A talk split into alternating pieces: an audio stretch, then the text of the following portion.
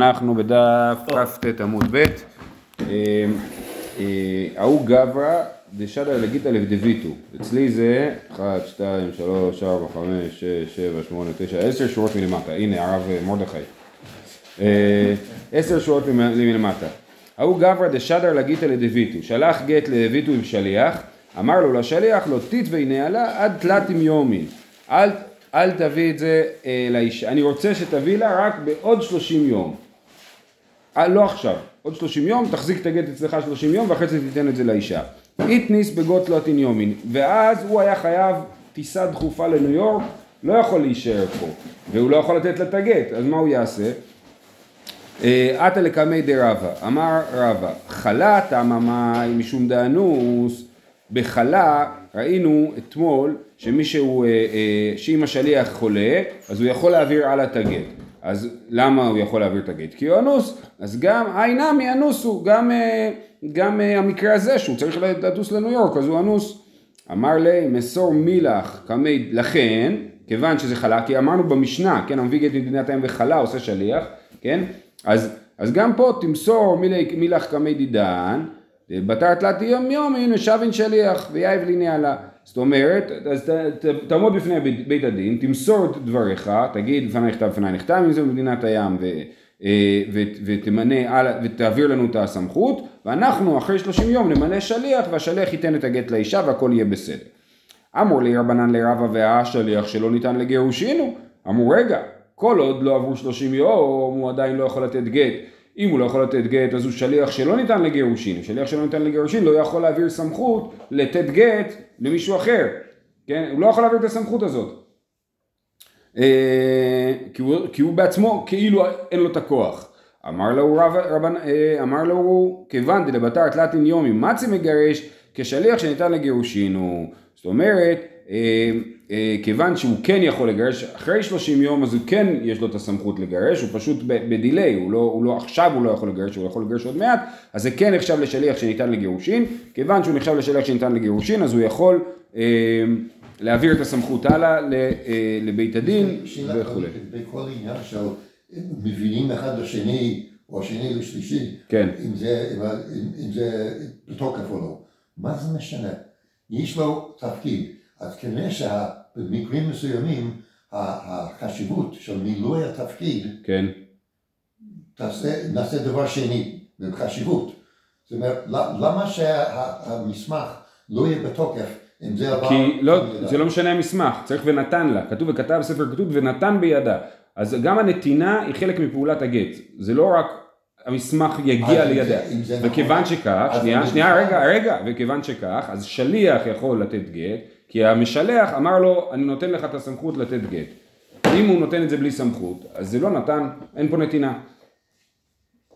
וכיוון שכך, אנחנו אכפת לנו מאוד אם השליח יכול לעשות את זה או לא יכול. קח לדוגמה הפרשת תרומות ומעשרות. מישהו לא שליח של הבעלים, לא יכול להפריש תרומות ומעשרות. הוא לא יכול, ואם הוא יפריש, זה אין לזה תוקף. הפירות עדיין תבל. כן? כי כאילו הוא הפריש משהו שלא לא, כי, כן, כי זה לא בתחום הסמכות שלו. אז אנחנו לא אומרים, מה זה משנה, התרומות הופרשו, הובאו לכהן. כן, גזלת מהבן אדם, נתת לכהן תבל. אבל דווקא בתשומה אי אפשר להגיד זקן לאדם. יכול להיות שיהיה מקרים מסוימים שנגיד מזכים, כן. הלאה. שאומרת הגמרא, ולכו שמה פייס, שואלים את רבנן את רבא, יש פה בעיה נוספת בגט הזה. שאתה אומר, אולי תוך 30 יום נחשוש שמא הבעל פייס את אשתו, כן? ואם הוא פייס את אשתו, מה זאת אומרת? ואז יכול להיות שהם שכבו וזה גט ישן, אז אה, הגט פסול. מי לא תנן, והם מוכיחים שבאמת חוששים לדבר הזה. מי לא תנן, מעכשיו אם לא באתי מכאן ועד י"ב חודש ומת בתוך י"ב חודש, הרי זה גט. יש משנה, כן? שהוא אומר לה, הרי זה גיתך מעכשיו, אם לא באתי מכאן ועד י"ב חודש, אם אני לא אגיע תוך שנה, זה גיטך מעכשיו, ומה קרה לו? הוא מת, כן? הוא מת, אז הוא לא מגיע אחרי שנה. אז היא מגורשת, למה מגורשת? כי הוא אמר מעכשיו, עכשיו היה לפני שהוא מת. אז לכן מגורשת. שואל, ועל זה שאלו והוינן בה, דנו במשנה הזאת, וניחוש שמא פייס, שאלנו על זה שמא פייס, ואמר רבה בר רב הונא הכי אמר אבא מרי משמיה דרב, באומר נאמנת עליי שלא באתי. זאת אומרת, רב אמר נכון, זו קושייה טובה, לכן צריך לעשות אוקימתא למשנה. ולהגיד שהמשנה מדברת שהוא המשלח אמר לשליח תיתן לה, אה, אה, לא סליחה, לא משלח ושליח. הבן אדם, פה זה לא משלח, פה הוא נתן את הגט לאשתו ואמר לה הרי זה גיתך מעכשיו אם לא באתי מכאן ועד בית חודש. ואז נגיד רגע אבל בעוד שנתיים תסתובב ותגיד אני מגורשת. והוא יגיד לא מה פתאום אני פייסתי אותה וביטלנו את הגט. כן?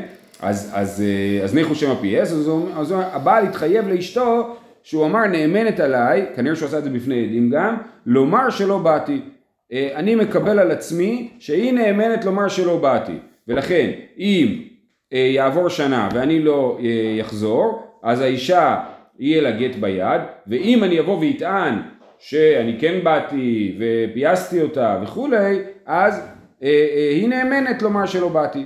אז לכן רק במצב כזה אין חשש שמא פייס אז לכאורה במ- במקרה שלנו של השלושים יום של השליח כן צריך לחשוש שמא פייס אומרת אנחנו רואים שהחשש של פיוס הוא חשש ריאלי. אומרת הגמרא, איכסיף רבא התבייש, באמת זה היה קושייה חזקה על מה שהוא פסק, שאפשר להעביר את הגט הלאה, והוא התבייש. לסוף איגלאי מילתא דארוסה הואי, אה ואז המשיכו לד- לדון בנושא ואמרו רגע בעצם זה בכלל היה גט לארוסה ולא גט לנשואה, היא לא הייתה אשתו עדיין הייתה ארוסתו, גם ארוסה צריכה גט, ארוסה זאת הכוונה היא מקודשת, כן אז היא צריכה גט, אז אה, אז, אה, אז עכשיו, אמר רבא, אם אמרו בנשואה, יאמרו בארוסה, אז רבא אמר, אה, הרעיון של שמא פייס הוא רעיון שמטריד אותנו בנשואה, באמת יש סיכוי טוב שהוא פייס אותה, ושוב, הבעיה היא שהם שכבו, ואם שכבו אז הגט הוא גט ישן, כן? אבל בארוסה, כיוון שאנחנו מניחים שמעולם לא קיימו יחסים, כי הם לא היו לקיים יחסים כשהם עדיין מורסת, אז אנחנו לא חוששים לשם הפייס הזה, ולכן אה, באמת הוא צדק, רבא. זאת אומרת, וזה זה נרטיב בהרבה סיפורים, נכון? ש, אה, של הגמרא, של כאילו, חשבנו שיש טעות, אבל התגלה בסוף, הקדוש ברוך הוא שומר על, ה, על הרבנים שלא יטעו, כן? אז הוא, אז הוא לא טעה בסוף. אה, אמר רבא, אב ודאי כמיבעיה לנו. כי משב הוא בית דין שליח בפניו או שלא בפניו. אומר רבא באמת מה שמטריד אותי בסיפור הזה, ככה הוא אומר לרבנים שמקשים עליו, האם כשבית הדין ממנים שליח אחר זה צריך להיות בפני השליח הקודם, כאילו מרוץ סמכויות, העברת סמכויות כזאת, או שהשליח העביר את הסמכות לבית הדין, הסמכות יושבת בבית הדין וכשיבוא השליח הבא הם מביאים את זה לשליח. כן, זאת אומרת, האם ההעברה היא משליח לשליח בפיקוח בית הדין, או שזה העברה משליח לבית הדין ובית הדין לשליח, הדר פשטה, בין בפניו ובין שלא בפניו, שלחו מטעם בין בפניו בין שלא בפניו, כן, אז רבא אחרי שהוא שאל את זה הוא גם ענה, שבאמת אה, אה, אפשר להעביר את זה גם שלא בפני השליח, וגם שלחו מטעם מארץ ישראל, גם כן שלחו שאפשר להעביר שלא בפני השליח. הוא שאל את זה בתור סברה, או- או מה המסורת? אה, כי לפי זה שהוא מתרץ זה משהו שזה עניין של סברה, אני חושב שזה סברה, כן. אחרת הוא לא יכול כן, לתרץ. כן, כן, כן, נכון, נכון. טוב, עכשיו זה דבר שלמדנו כבר בתחילת מסכת כתובות. ההוא דאמר אילו עתינא אטלטין יומין להווה גיתא, עתה ופסקי מעברה. בן אדם אמר, הביא לאשתו גט, ואמר אם אני לא חוזר תוך 30 יום, זה גט, עושה תנאי. ואם אני אחזור תוך 30 יום, הגט בטל, כן? עכשיו, הוא הגיע, אבל בדיוק אה, איך קוראים לו? פוטין פוצץ את הסכר, יש אה, המעבר, הגשר מוצף, הוא לא יכול לעבור את הנהר ולהגיע לצד השני, כן? אז הוא, אה, פסקי מברה, הפסיק אותו הנהר, אמר להוא, חזו דעתי, חזו דעתי, הוא צועק להם מהצד השני, תראו, תראו, הנה, אני הגעתי, אני מבטל את הגט. אמר שמואל, לא שמי מתיה, לא, זה לא נחשב, אני מצטער, לא. וזה אומר, אין טענת אונס בגיטין. זה מה ששמואל אומר. אני לא יכול לטעון אה, טענת אונס בגיטין. ברור שההגדרה של להגיע זה להגיע לעיר, הוא לא הגיע לעיר. הוא אומר, זה אונס, אני רציתי להגיע ולא יכולתי, אז, אז אה, בטל, אז, אז כאילו קיימתי את התנאי, כי נאנסתי לא לקיים את התנאי. אומר שמואל אין טענת אונס בגיטין, ובמסכת כתובות מסבירים את זה משום צנועות ומשום פרוצות, שזה יכול אה, לגרום לפקפוק בגט, כי אתה אומר יש תנאי, אבל התנאי לא יתקיים, אולי בגלל אונס, כן, או התנאי כן יתקיים אולי בגלל אונס, ואז זה, זה יכניס את כולם ללחץ, אז לכן החליטו שאין תנאי בגיטין, אין אונס בגיטין. אה, אמר שמואל לא שמעתיה, עוד מקרה כזה, אמר להוא, ההוא אמר להוא, אילו פייסנה להוא עד תלת יומין להווה גיתא. אז על פייסה ולא יפייסה, הוא אומר, זה ממש כמו מה שקורה בממשלה, הוא אומר, אני נותן לך גט, ואם אני לא אצליח לפייס אותך של- תוך 30 יום, אז הגט הוא גט. אז היא אומרת, סבבה, בוא נראה אותך מפייס אותי. כן? אז אה, אה, הוא ניסה, ניסה, ניסה, 30 יום ישבו בבית הנשיא, ולא יפייסה. אמר רב יוסף, מה? איך, איך אתה נותן גט כן. על מנת שאתה תנסה לפייס? אני, זה כנראה, אני אומרת, אני מוכנה להתחיל לדבר איתך, קודם כל תיתן לי גט, אני ממש בבית הנשיא, אני אומר לך, זה... קודם כל ועדה למינוי שופטים, אחרי זה נדבר. מי יאיב, אמר רב יוסף, מי יאיב לתרכי ודדינרי, ולא יפייסה, אומר רב יוסף, אז כאילו הוא אומר, מה אתם רוצים? עשיתי כל מה שיכולתי לפייס אותה, והיא לא התפייסה, אז זה אונס. אני, אני רציתי לפייס אותה והיא לא התפייסה. אומר רב יוסף, אין אונס בגיטין. מי יאיב לה תרכב ודדינרי ולא יפייסה? אם הוא יביא לה תרי קבי, תרכב הזה, תרי קבים, כן, שני כלים בגודל של קו מלאים דינרים, אז, אה, אז אה, ש- מלאים, אה, כן, דינרים, אז היא הייתה מתפייסת. זה לא אונס, או אין טענת אונס, אנחנו לא מקבלים את הטענת אונס שלך. זה לישנה אחת, לישנה אחרת, הפוכה, יקדם אמר רב יוסף, מידי תרכבה דדינרי באי למיטב לה, הפייסה ולא יפייסה. טענה הפוכה, מה אתם חושבים, שהוא צריך להביא לה תרכבה דדינרי? אם הוא ניסה כל מה שהוא יכול, ולא התפייסה, אז זה בעיה שלה, לא שלו. אז הגט הוא לא גט, כי הוא ניסה בכל כוחו, אני יודע שהוא ניסה בכל כוחו לפייס אותה. אה, אומרת הגמרא, כמאן דאמר יש אונס בגיטין, כמאן דאמר אין אונס בגיטין. זאת אומרת, שתי הלישנות האלה של רב יוסף, זה תלוי במחלוקת, שתי המסורות, מה רב יוסף אמר, תלוי בשאלה אם אנחנו אומרים שיש טענת אונס בגיטין או אין טענת אונס בגיטין. אם אני אומר שיש טענת אונס בגיטין, אז אני אומר, הוא באמת ניסה כל מה שהוא יכול, והיא לא הסכימה, אין מה לעשות, הגט בטל, כי הוא ניסה לפייס. אם הוא לא היה מנסה, אז, אז הגט לא היה בטל. ושנייה רגע, ולפי הטענה, ולפי הצד השני, אנחנו אומרים, לא, לא משנה, אם היא לא התפייסה, הוא יטען טענת אונס, זה לא משנה, הגט הוא גט, כל עוד היא לא התפייסה. כן. מה הטענה שלו? שהוא מנסה, שהוא מתחייב לפייס אותה, או שהוא מתחייב לנסות לחייב? זאת שאלה טובה. אה, אה, לא לכאורה, לכאורה הדיון. לכאורה נכון, הוא מתחייב לפייס אותה, ואז הוא מנסה בכל כוחו. אז הוא אומר, אני ניסיתי, אז הוא לא מצטערים, אין טענת אונס בגיטין. כן. טוב, אומרת המשנה, עכשיו המשנה הזאת בכלל לא קשורה לגיטין, זה קשור לזה שדיברנו לפני שתי משניות או שלוש, על העניין של אה, בחזקת שהוא קיים. כן, אמרנו ששליח שמביא את הגט, נותן את הגט בחזקת שהבעלים המשלח אה, קיים, חי. אז הרעיון הזה שהדבר בחזקת שהוא קיים, אה, אנחנו אה, ממשיכים איתו. כן, בדיוק. המלווה מעות את הכהן ואת הלוי ואת העני להיות מפריש עליהם מחלקן, מפריש עליהם בחזקת שהם קיימים ואינו חושש, שמא מת הכהן או הלוי או ישיר העני. עכשיו תקשיבו, זה הולך ככה. אני, יש לי אה, שדה מביא מלא יבול, אני לא רוצה כל הזמן לרדוף אחרי לוויים, עניים וכהנים, כשאני מחלק את התרומות ומעשרות. מה אני אעשה? אני, וגם דרך אגב עושים את זה היום עם אה, מעשר ראשון, אני מביא ללוי, ניקח את הדוגמה של זו הדוגמה הכי טובה. אני מביא ללוי כסף, אומר לו, תקשיב, זה בערך המעשר ראשון שיהיה לי השנה, מכל היבול שלי, כן? אז אני מביא לו אלף שקל, ואני אומר, עכשיו זה הלוואה. איך אתה תפרע לי את ההלוואה? אתה, כל פעם שאני אפריש תרומות ומעשרות, אני אקבל מעשר, אני אקח את המעשר ראשון לעצמי, וזה יהיה הפירעון שאתה פורע לי. זאת אומרת, אתה תפרע את ההלוואה שהלוויתי לך באמצעות המעשר ראשון שאני אפריש מעצמי. אוקיי? זה הרעיון. אני אחזור על זה שוב פעם, כי כל הסוגיה מדברת על זה. כן? אני רוצה לחסוך לעצמי עבודה, ואני אומר, עושים את זה היום עם קרן אה, אה, אוצר הארץ וכאלה, כן? אני, אה, אנחנו מלווים ללוי, או מלווים כסף, גם עושים את זה ת- תמיד עושים את זה ממש.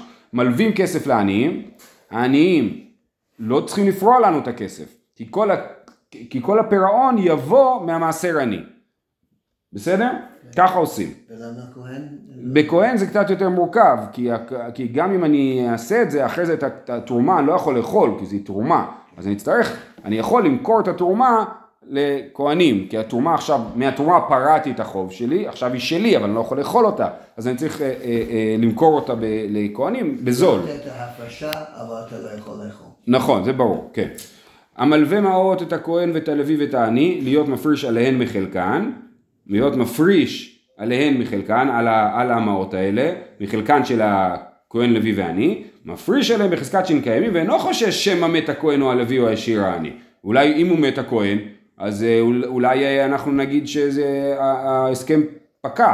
אם הוא פקע, אני, אני גונב, כאילו, מה- אני גונב. אה, מתו, צריך ליטול רשות מן היורשים. עכשיו זה, הוא לא חושש שהם הם מתו, ואם הם כן מתו, אז הוא צריך להגיד ליורש של הלוי, לבן שלו, אומר לו, תקשיב, אבא שלך חייב לי 500 שקל, אבא שלך פורע לי את החוב ממעשר ראשון, אתה רוצה להמשיך את ההסכם הזה? הוא יכול להגיד לו כן, הוא יכול להגיד לו לא. אם הוא יגיד לו לא, אז הוא יגיד לו תחזיר את הכסף, הוא יגיד לו אולי אני לא חייב לך, אולי אני כן חייב לך, אה, אה, אה, גם כאילו לא, לא תמיד יורש מתחייב בחובות של אביו, זה תלוי באיך בדיוק החוב היה מותנה.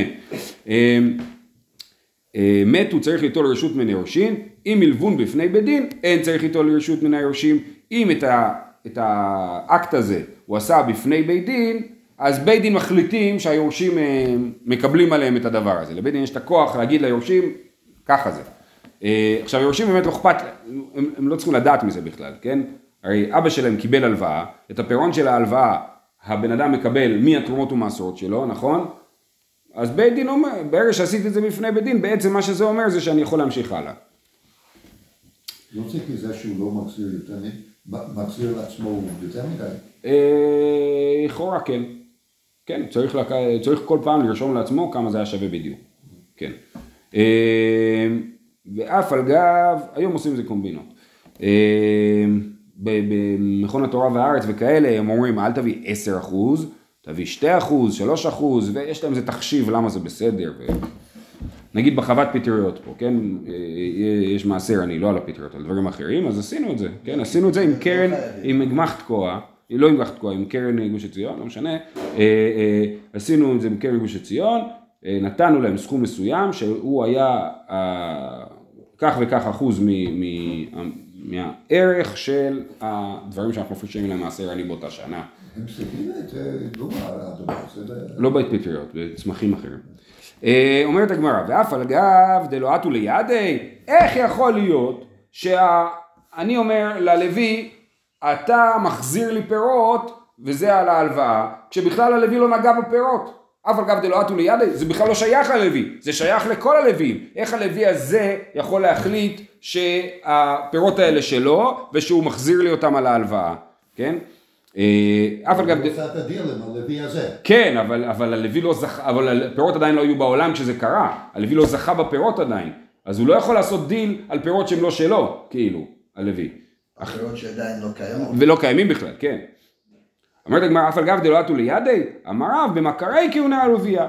מה זה אומר מכרי כהונה עלוביה? אני, יש לי כהן חבר שלי, נגיד השווער שלי כהן, כן? החותן שלי כהן, אז ברור שאת כל התרומות שלי אני נותן לחותן שלי. ולכן, כל הכהנים האחרים כבר מראש התייאשו, כבר מחלו לכהן הזה, וכיוון שמחלו לכהן הזה, אז... אה, אה, כיוון שמחלו לכהן הזה, אז אה, בעצם הוא זכה בזה, כן? זאת אומרת, השאלה היא כאילו ביחס בין הלוי לשבט לוי, בין הכהן לכל, לכל הכהנים. גם בלי שהוא משך, כבר כולם אכלו, אז ממילא נשאר רק כהן אחד שאפשר לדבר עליו שזה שייך לו, והוא, והוא עשה איתי את העסקה. אה, אמר רב, זה נקרא מכרי כהונה ולוויה. זה, זאת אומרת, אני צריך לעשות את זה דווקא עם לוי, שאני, שכולם יודעים מראש שאני נותן לו. ושמואל אמר, תירוץ אחר, ומזכה להם על ידי אחרים, באמת, אני אלך, כל פעם שאני מפריש מעשה ראשון, אני אבוא למישהו לידי, אגיד לו, תרים את זה, בזה שאתה מרים את זה אתה זוכה בשביל אותו לוי שעשיתי איתו את העסקה, ואז, ואז בעצם כן, הלוי ממש קונה את זה כאילו, באמצעות זיכוי מרחוק. אה, זה שיטה שנייה, שיטה שלישית, אולה אמר אמני רבי יוסי דאמר עשו את שאינו זוכה כזוכה. לרבי יוסי יש שיטה שעשו את שאינו זוכה כזוכה. זאת אומרת, כן, אנחנו אה, במצבים מסוימים, הרבנן החליטו, ולרבנן יש את הכוח הכלכלי להחליט החלטות כאלה, שלמרות שלא זכיתי, כאילו זכיתי. אז פה הרבנן רצו לעזור לאנשים לעשות את כל הטקס של הפרשת תרומות ומעשות, אז הם החליטו שלמרות שהלוי לא זכה, כאילו הוא זכה. למה תקנו דבר כזה? כאילו, מה המטרה? למה תקנו פה? כן, רבי יוסי. אה, רבי יוסי דיבר על מצבים אחרים, אבל אנחנו כאילו מעתיקים את הרעיון של רבי יוסי, שעשו את שאינו זוכה כזוכה, אומרים רבי יוסי אמר את העיקרון הזה, שרבנן עשו את שאינו זוכה כזוכה. מה, כדי להראות הוא אמר את זה במקרים אחרים, במקרה הזה אנחנו עושים את זה בשביל, זה עוזר גם לשני הצדדים, זה טוב לשני הצדדים, גם ללוי, הוא אומר אני מקבל כסף מראש, אני יודע, אין לי דאגות, וגם לבן אדם הוא לא צריך כל פעם לרדוף אחרי לוי. תנו רבנן, המלווה מאוד את הכהן ואת הלוי ואת העני להיות מפריש עליהם מחלקן, מפריש עליהם בחזקת שהם קיימים, זה המשנה, ועכשיו יש לנו עוד כל מיני פרטים בדין הזה. לא? כן? סליחה, צודק. אה, כולו כרב לא אמרי, מכרי לא קטני. למה המוראים האחרים לא הסבירו כמו רב שמדובר על מכרי כהונה ולוויה? כי לא כתוב במשנה מכרי כהונה ולוויה, אז לכן הם לא אהבו את ההסבר הזה. זאת אומרת שהם לא חולקים על רב להלכה, הם רק חולקים עליו בפרשנות של המשנה, כן? וכשמואל לא כאמרי, במזכה לא קטני, גם שמואל אמר שהוא מזכה את זה על ידי אחרים. אז לא כתוב מזכה, אז לא צריך לזכות, ולכן יכול להיות שאני מזכה, זאת אומרת או מזכה או מכרי כהונה, שתיהם יכולים לעבוד בעצם. אה, וכאולה נמי לא אמרי כיחידה לא מוקמין, אנחנו לא רוצים להגיד שהמשנה שלנו היא שיטת יחיד של רבי יוסי שעשו את שאינו זוכה כזוכה, לכן מעדיפים לא להסביר כמו רבי יוסי ולהסביר שזה שיטת כולם, או מכרי כהונה ולוויה או מזכה על ידי אה, אחרים. תנו רבנן, המלווה מאוד את הכהן בתל אביב ואת העניות מפריש שלם לחלקן, מפריש שלם בחזקת שאין קיימין ופוסק אם אין כשער הזול ואין בו משום ריבית ואין שביעית משמטתו ואם בא לחזור אינו חוזר התייאשו הבעלים אין מפריש עליהם לפי שאין מפרישים על העבור זאת הברייתא ועכשיו הגמרא מנתחת אותה אחד אחד. דבר ראשון שאמרנו אמרנו פוסק אם אין כשער הזול. זאת אומרת אנחנו אומרים שה... עכשיו כתוב פה פוסק אין כשער הזול ואין בו משום ריבית אז לכאורה זה משפט אחד למרות שהגמרא מחלקת אותו לשתיים מה זה אומר? אני אומר ללוי, אני אקבל החזר להלוואה שלי מהפירות ש... של המעשה ראשון, נכון? כמה פירות שווים? הפירות שווים כמו השער שזה נמכר בשוק, ואם השער ירד, אז אני, אז אתה לא הולך לפי השער שסגרנו עכשיו, לפי שער הזול, כן? אז זה דבר ראשון, אנחנו מסכמים שזה לפי שער הזול, ואין בזה בעיה של ריבית. לכאורה יש בעיה של ריבית. אם אני הולך לך, למרדכי ואומר, אני קונה ממך את כל היין שאתה מכין השנה, כן? בשער הזול. זה, ואני משלם לך עכשיו, זה הנקודה. אני משלם לך עכשיו, אתה צריך כסף עכשיו בשביל ללכת לטפל ביין, אתה לוקח ממני כסף ומוכר לי את זה בשער הזול. זה נקרא ריבית, זה נקרא הקדמת מעות. כן, הקדמת מעות, אני, אני, אתה עושה לי מחיר טוב, כי אני מביא לך את הכסף מוקדם. כן? איך זה קשור לריבית? כי, כי אני, אני עושה לך הנחה על המחיר, בגלל שהבאת לי את הכסף מוקדם. אז אני, אני מלווה לו כסף, נכון? אני מביא לו כסף מוקדם. הנחה זה ריבית? הנחה זה ריבית כשהש... בתנאים מסוימים כן. אם השער אה, לא קיים עדיין, או אם היין לא קיים עדיין, כן? אם זה קיים כבר, אז זה יותר קל. אה, אנחנו עוד נלמד על זה בפרק איזהו נשק, בעזרת השם, באריכות. אה, אז, אז לכאורה, כן, אז אנחנו אומרים, פוסק עמהם כשער הזול, אה, אה, ואין בו משום ריבית, אין פה ריבית, למרות שפוסק עמו כשער הזול, אז הגמר תסביר. אז דבר ראשון אומרת, פוסק עמו כשער הזול, פשיטא, מה? ברור שהוא, פוסק, ברור שהוא יכול לפסוק כשער הזול, לא שהוא יכול. אה, שנייה, אומרת הגמרא פשיטא, כן? אפשר לפסוק על פירות כשער הזול בתנאים מסוימים, אז למה שפה הוא לא יפסוק כשער הזול? אומרת הגמרא, הקמה שמלן, אף על פי שלא פסק, כמי שפסק דמי. זאת אומרת, החידוש פה זה שלא שהוא צריך לפסוק, שהוא יכול לפסוק עליהם כשער הזול, אלא אוטומטית הוא פוסק כשער הזול. תמיד הוא פוסק כשער הזול. גם אם לא דיברו על זה, הוא יכול ללכת לפי השער הזול. ואין בו משום ריבית, מה איתה? מה, למה אין בזה משום ריבית? כיוון דקי לית לי לא יאיב לי, כי אית לי נמי, אין בו משום ריבית. אם, אה, אם לא יהיה פירות. השנה יהיה לי, או יהיה לי הרבה הרבה פחות פירות ממה שציפיתי, אני לא אגיד ללוי, תחזיר לי את ההלוואה, כן? כי בעצם זה לא באמת הלוואה. בעצם יש פה סוג של עסקה שאין בה הלוואה עד הסוף. כי אנחנו באמת לא נבוא ללוי בשום מצב ונגיד לו תחזיר לי את הכסף שהלוויתי לך. ולכן אין פה באמת בעיה של אה, ריבית. לעומת זאת אם אני קניתי ממנו יין, בסוף יגיד לי אין יין, אז אני אקבל את הכסף חזרה, זה לא מתנה שנתתי. פה זה סוג של מתנה, זה חצי מתנה, ולכן אין בו משום ריבית. אין שביעית משמטתו, אה, מה נעשה אם יש מיתת כספים? נגיד שנתתי לך כסף מראש לחמש שנים, כן? אז כאילו אתה חייב לי כסף חמש שנים, פתאום באמצע יש שנת שמיטה, אז, אז אנחנו נגיד, הנה החוב בטל, החוב בטל, ממילא אני לא יכול להגיד שאתה מחזיר לי את החוב מהמעשה ראשון. אומרת הגמרא, אין השביעית משמטתו. דלא קרינא בי לא יגוס, אין בו דין שלא יגוס, כי מה הדין של, שו, שו, של שמיטת כספים? אסור, אסור לך לגוס, להגיד לבן אדם להחזיר לך את הכסף. באמת, הבן אדם יכול להחזיר לך את הכסף, ואפילו כתוב שרוח חכמים נוחה ממנו, ממי שמחזיר כסף אחרי שמיטת כספים, כן? אבל הוא לא נוגס אותי, וכאן גם זה מקרה שאין פה לא יגוס, כי אמרנו, הבן אדם, אני לא בא ללוי ובקש את הכסף חזרה בשום מצב, לכן לא שייך לדבר פה על לא יגוס, ולכן אין פה שמיטת כספים.